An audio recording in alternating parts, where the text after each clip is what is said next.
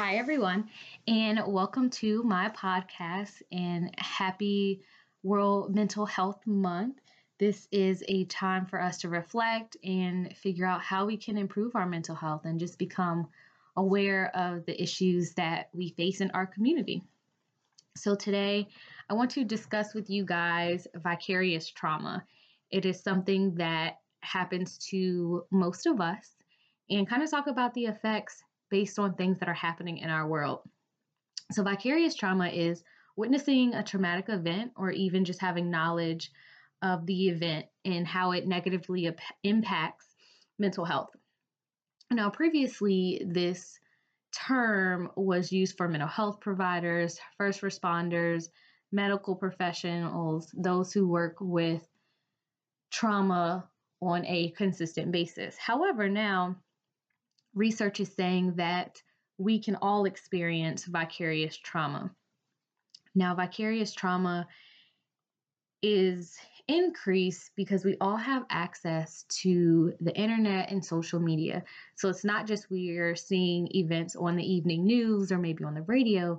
It is that we see it all the time. We open our social media and we see stories shared. Maybe you're like me and you have CNN on your phone so that on my watch when there's breaking news, I get it regardless of what's going on. And I could be in a session or um, at home just doing anything, and I automatically see something pop up. So it isn't as intentional as it used to be. Now it's all around us. And I want to talk about how that impacts our community. So when we are constantly inundated with news, whether it be COVID or anything, we're experiencing that, right? When we watch videos, when we see pictures, we're experiencing those things. And within probably what the past five to 10 years, we have seen an increase in violence towards um, our community members, especially our Black males.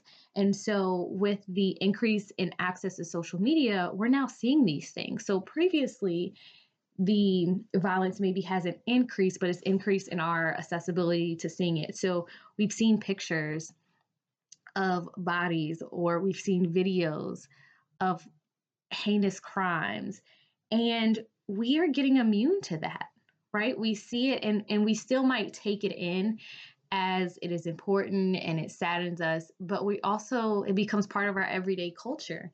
And I don't know about you guys, but I don't ever want that to be part of everyday life or culture for me to see a black female or a black male getting shot or, or watching videos, seeing pictures to be normalized. We are getting to the point where we are actively watching racism and discrimination on the news or in social media, and that impacts us no matter who you are. Even if you have no relation to them, we are impacted by that. So, of course, um, Ahmaud, who this situation happened, I think in February, we're all now seeing it. And I'm sure many of you listening have probably watched the video. It is all over all of my social media platforms, and I have not watched it one time. Um, that is something that I have chosen not to do. That is um, not healthy for me. I don't feel like it will be productive for me to watch that for my own mental health. And I think it's just getting to the point that we're traumatizing ourselves.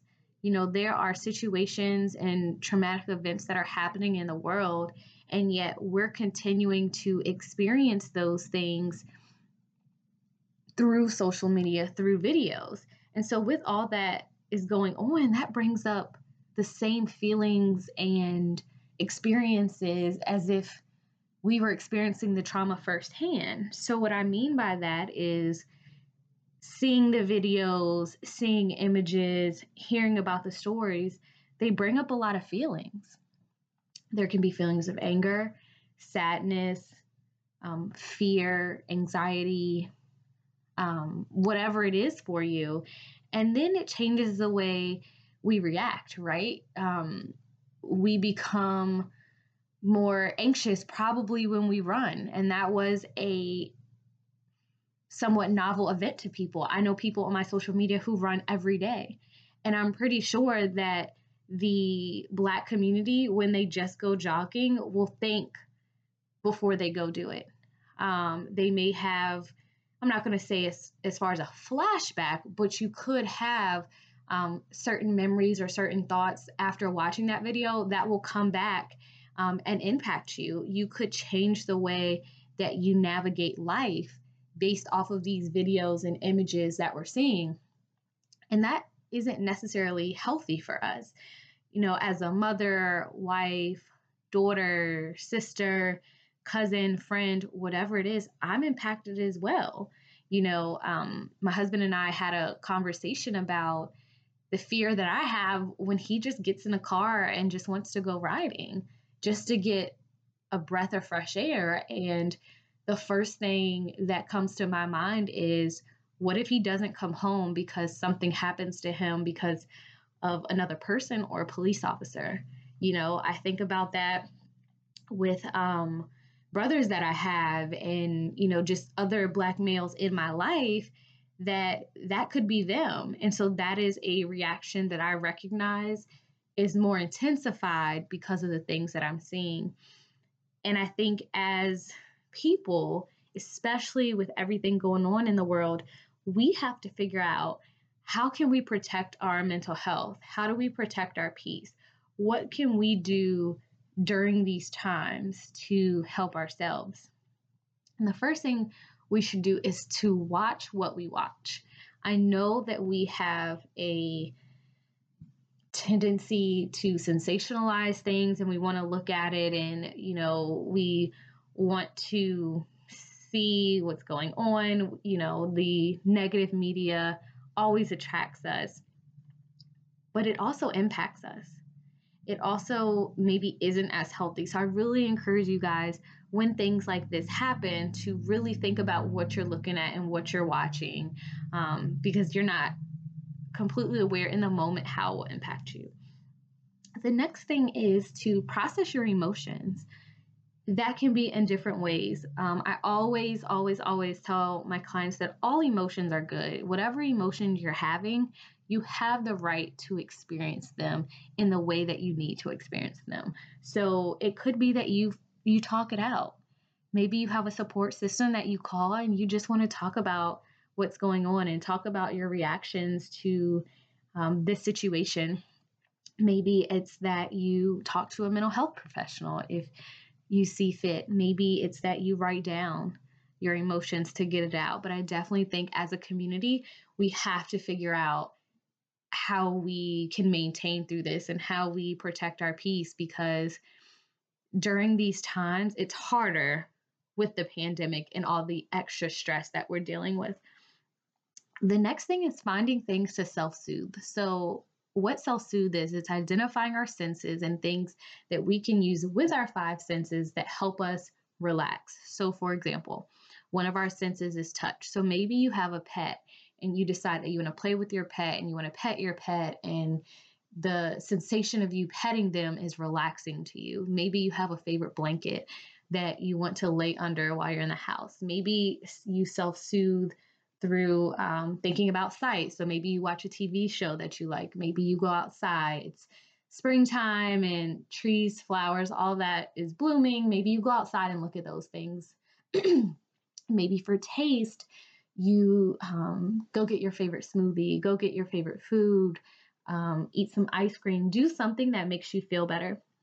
Because at the end of the day, we have to um, figure out how we can identify and know that these are traumatic experiences and how we're going to work through them because we will be changed by these. There will be different ways that we are all impacted as a community, whether or not it is a person that um, is directly impacted by that.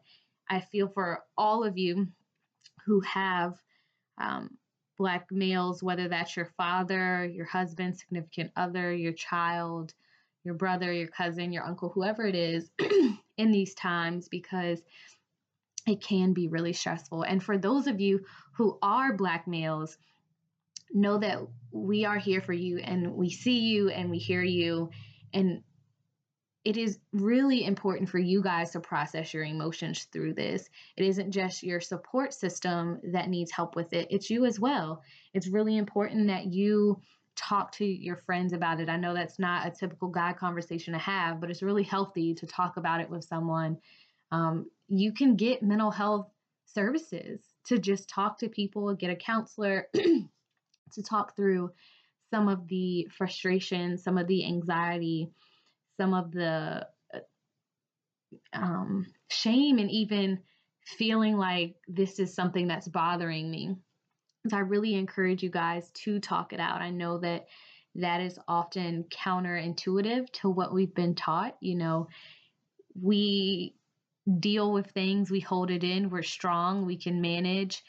You know, there are people who've gone through worse than us, but being dealing with vicarious trauma is something and it is important and it's something that you guys should not ignore and you should figure out ways that help you work through that through protecting your mental health and protecting your peace. So I really hope that you guys gained something from this. I know this, of course, wasn't long at all. And so hopefully it's something that's easy to listen to, but you guys feel normalized in whatever emotions you guys are feeling with this, but you also feel like you have some tools or ways to assist in this. Again, as always, please feel free to reach out to me if you have any questions, concerns, if you need resources or something that I can connect you with so that you can improve your mental health during this time. So, thank you for listening, and I hope you guys enjoy the rest of your day.